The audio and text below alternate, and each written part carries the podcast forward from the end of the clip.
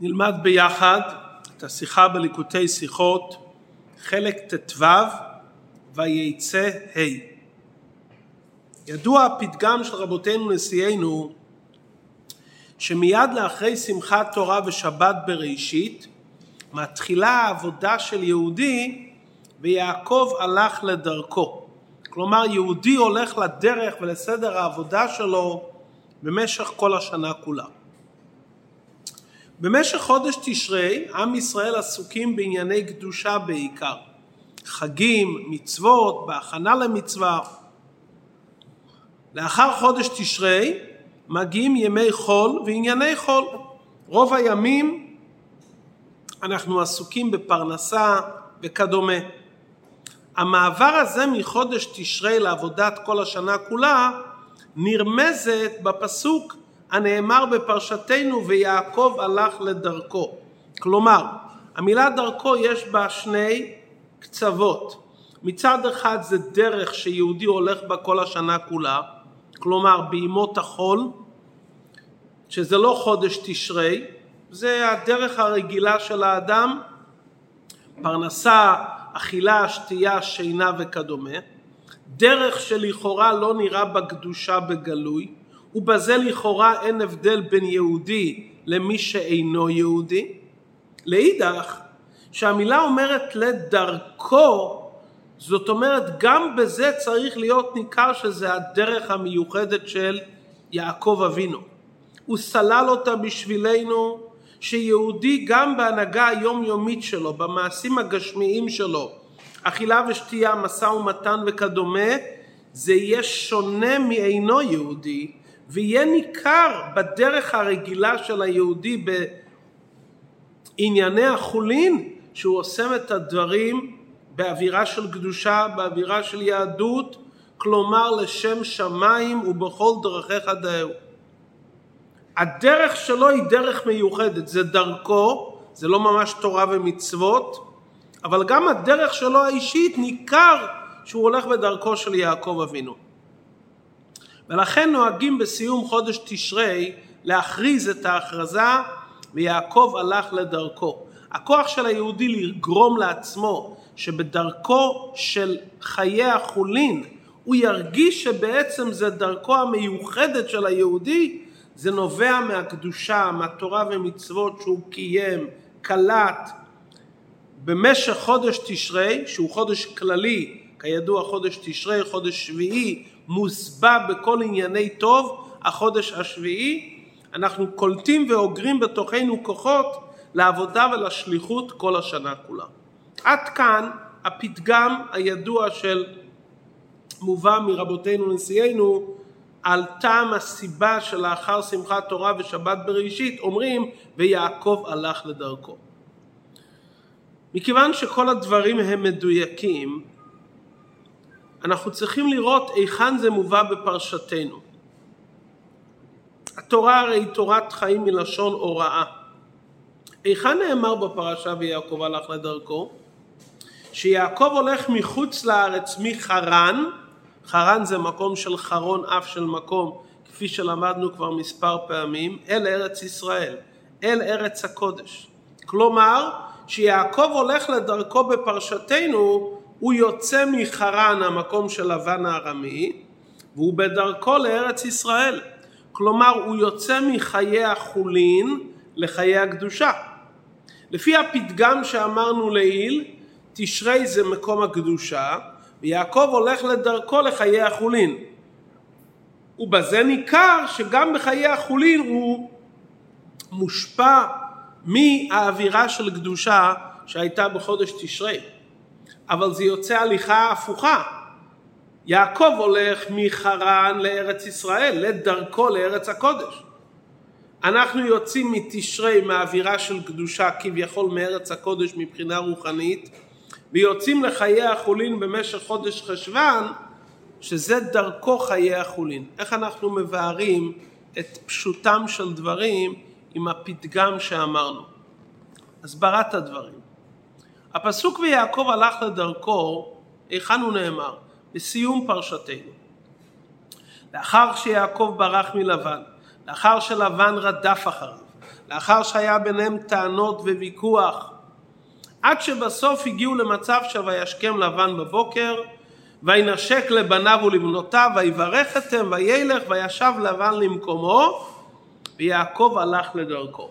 כלומר, הפסוק ויעקב הלך לדרכו בסיום הפרשה זה לא כהמשך לעבודת יעקב אבינו בבית לבן.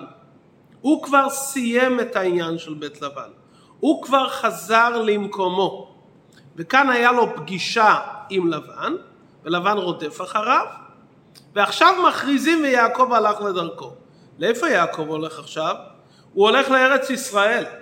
אבל להיכן הוא הולך בארץ ישראל? להיפגש עם עשיו, שממנו הוא ברח, להכניע את עשיו.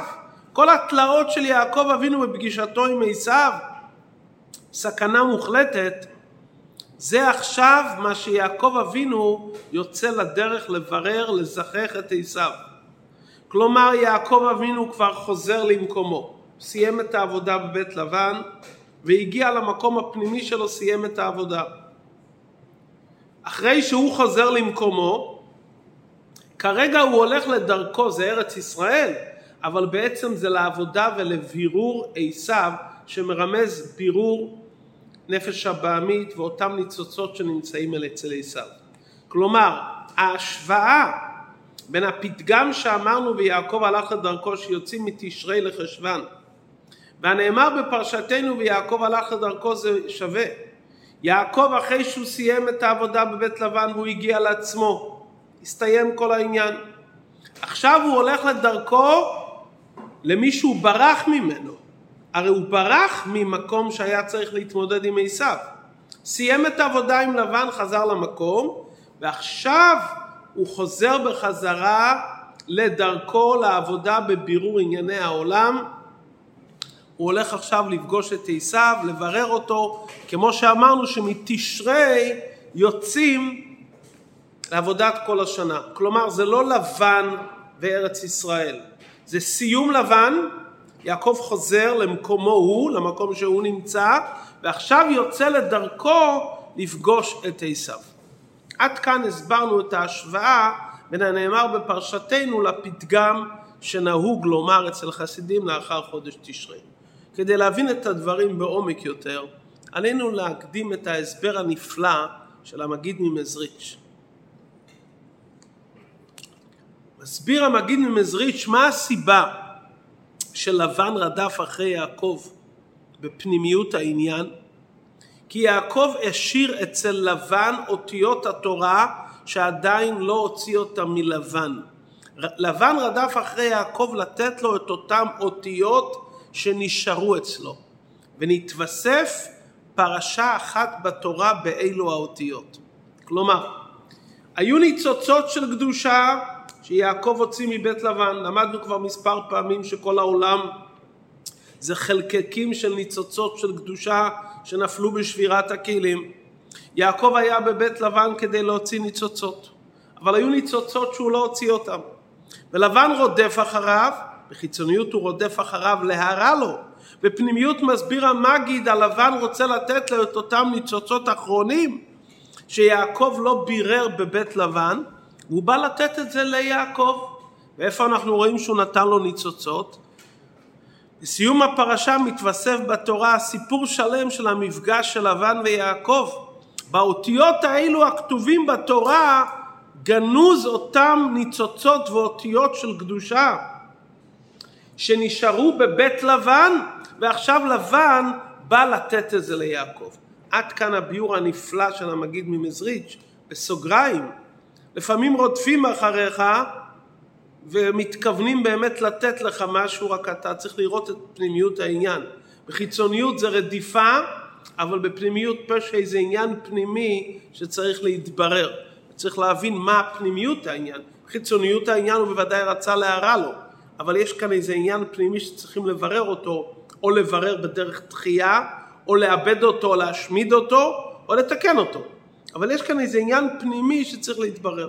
סוגריים, זה צריך לבאר את כל העניין הזה, הרבי לא נכנס לזה בשיחה, אבל זו הבנה עמוקה בהרבה צמתים בחיים, שנראה לך בחיצוניות שרודפים אחריך, מה פנימיות העניין.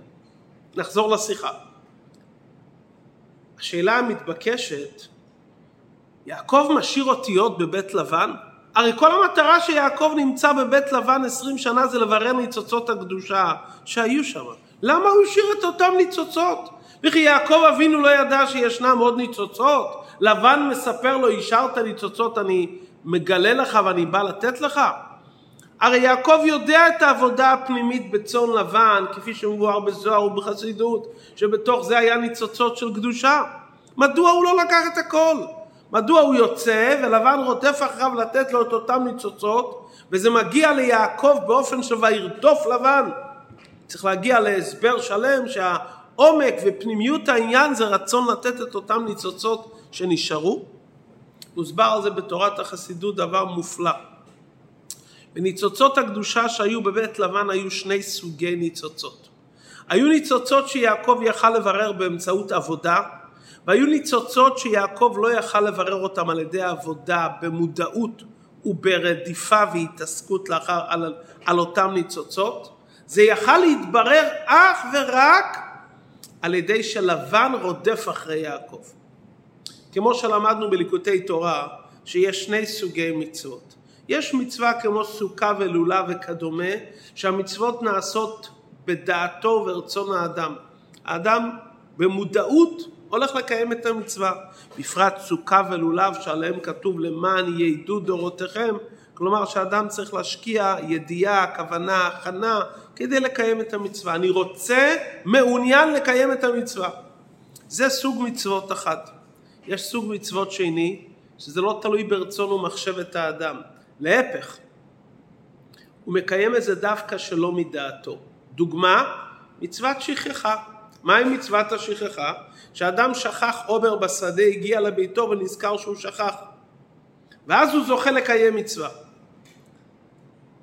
אדמו"ר הזקן מביא בליקוטי תורה מתוספתא שפעם אדם אמר לבנו בוא נעלה לבית המקדש ונביא קורבן. שאל הבן את האבא מה קרה? אמר אבא קיימתי היום מצווה מיוחדת חשובה, מצוות שכחה.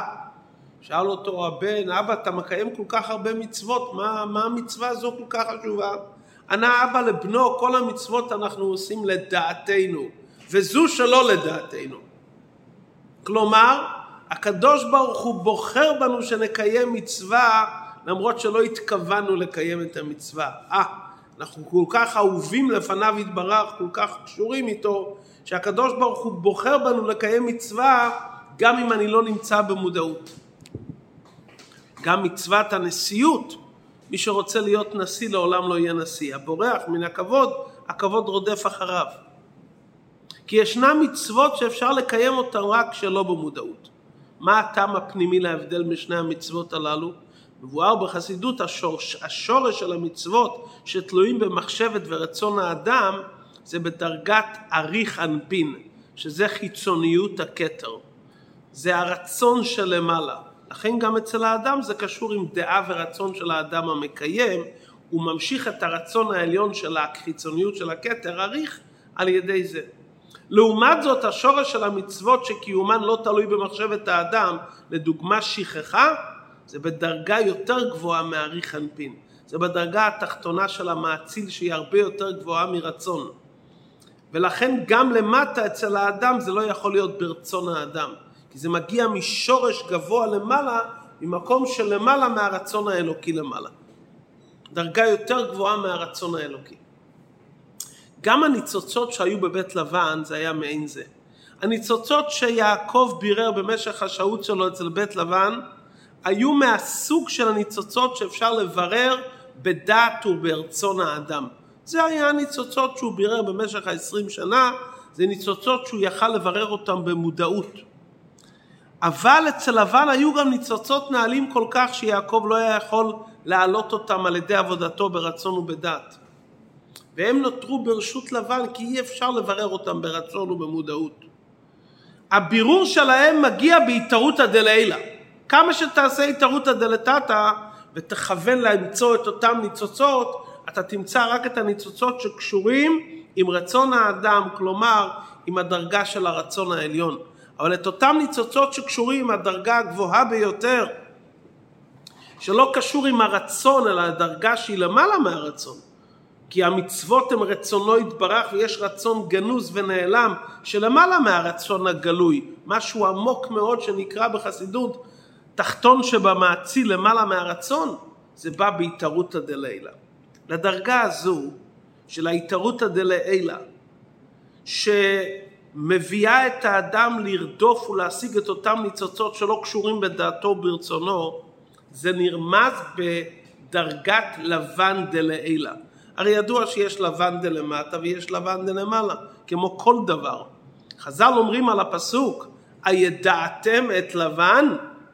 אומרים חז"ל, האם אתם יודעים את מי שעתיד ללבן את עוונותיכם כשלג? מסביר על זה אדמו"ר הזקן בתורה אור.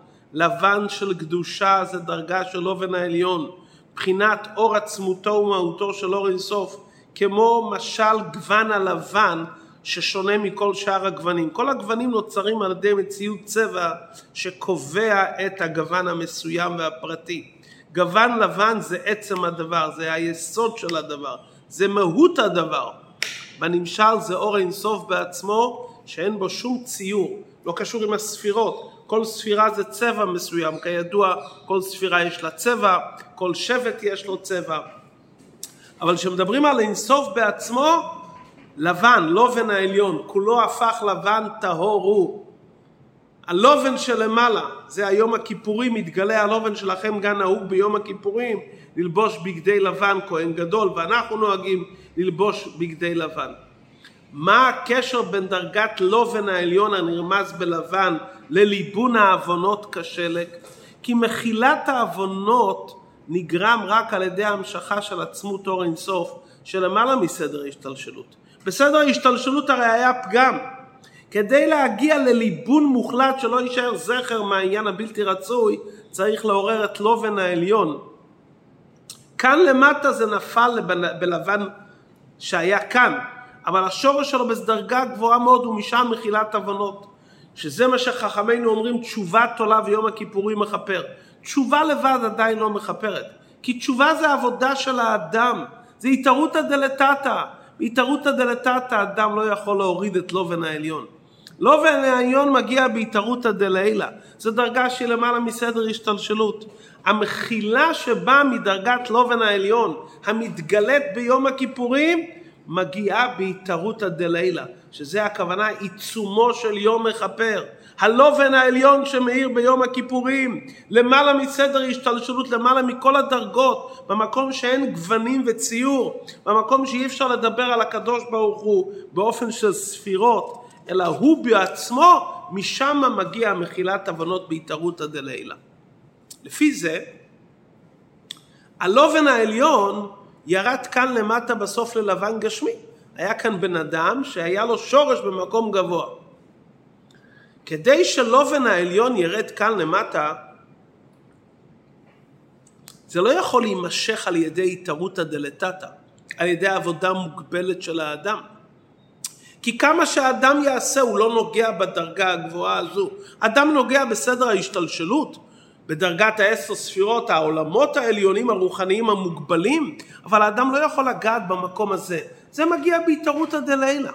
לכן, כשיעקב היה בבית לבן, במשך העשרים שנה הוא בירר ניצוצות, אבל הוא לא הגיע לדרגת הלובן של קדושה, שירד ללבן הגשמי.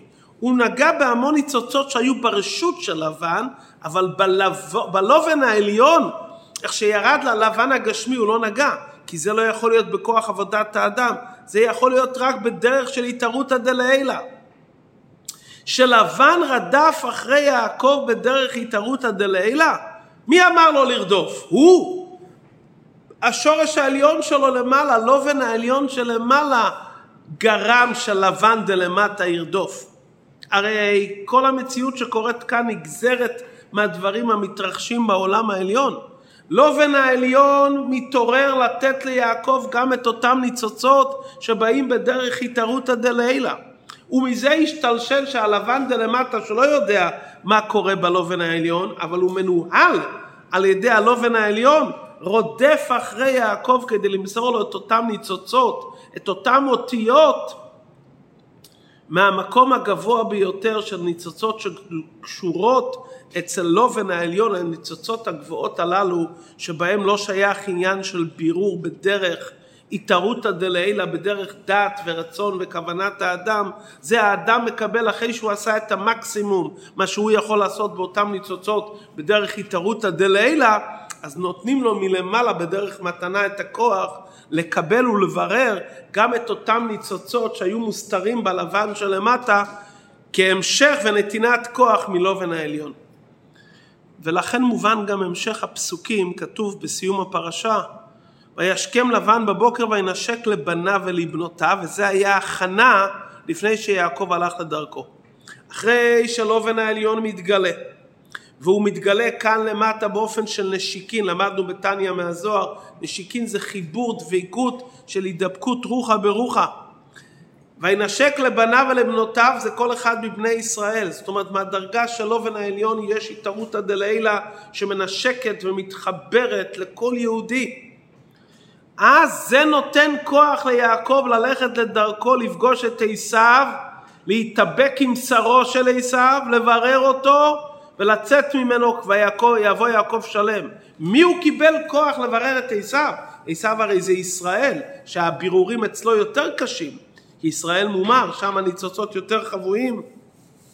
במקום שיש בחירה חופשית. עשיו הוא אדום, גלות אדום, הגלות הקשה ביותר. מאיפה הוא מקבל כוח על זה? מלובן העליון, מהנשיקות של לובן העליון, לכל אחד מבני ובנות ישראל, אז יעקב הולך לדרכו. עכשיו יוצא כפתור ופרח איך הפירוש בפרשתנו והפתגם שאמרו הרבים מסתדר. יהודי היה בחודש תשרי בהתעוררות, אחרי חודש אלול, ימי הסליחות, עשרת ימי תשובה. כל העבודה של יהודי במשך אלול תשרי, הוא עורר והמשיך את השפע שאפשר להמשיך באמצעות התערותא דלתתא. זה עבודה מוגבלת, סליחות, תשובה. אחרי מה שהוא עשה בכוחות עצמו, שזה סוג העבודה של הניצוצות שקשורים עם עבודת האדם, מגיע יום הכיפורים, יום הקדוש. ביום הזה פתאום יש התערותא דלעילא וישכם לבן בבוקר. מתעורר מלמעלה כהן גדול עם האור העליון שלמעלה מסדר השתלשלות, הוא לובש בגדי לבן, מתעורר עליו באמצעותו גילוי אור אינסוף ממש. ביום הזה יכפר עליכם לפני השם מתעורר פנימיות רצונו יתברך שנקרא ארז בלבנון מלבין עוונותיהם של ישראל הקדוש ברוך הוא כארז בלבנון שמלבין את העוונות ואז מהדרגה הזאת וינשק לבניו ולבנותיו זה משפיע על כל הספירות והפרצופים למעלה ונותן כוח ליהודי שיוכל להתמודד עם הנפש הבעמית שיש בנקודה של עשיו, תוהו, אדום, אדמוני, להפוך את הנפש הבעמית עד שיהיה מצב של זדונות נהפכים כזכויות. זה יום הכיפורים, כוח מהלובן העליון. אחרי שקיבלנו ביום הכיפורים את הדרגה הגבוהה של הלובן העליון, או, מעכשיו ויעקב הלך לדרכו. מתחילים לצאת לדרך. בהתחלה בעיסוקות, מצוות, לולב ואתרוג, מתעסקים בגשמיות, עדיין אבל בגדר מצווה. אחרי חודש תשרי מתגלה בחג הסוכות, שמיני עצרת ושמחת תורה, שעשינו את יעקב הלך לדרכו בענייני מצוות, מקבל היהודי כוח לעבודה של יעקב הלך לדרכו בענייני החול. לברר את הניצוצות של הקדושה שנמצאים בחול, בעשיו, לברר את הניצוצות, להעלות אותם לקדושה. זה העבודה של כל מעשיך יהיו לשום שמיים, בכל דרכיך דאהו. כלומר, יש כאן נתינת כוח מתשרי ללכת לדרך, גם לדרך של תורה ומצוות בגשמיות, זה סוכות ושמחת תורה, כל השמחה בגשמיות, ואחר כך בעיקר לדרך של כל השנה כולה, להעלות את אותם ניצוצות הנמצאים בעולם, להפכם לקדושה, שכולם יהיו בבחינת בכל דרכיך דאהו.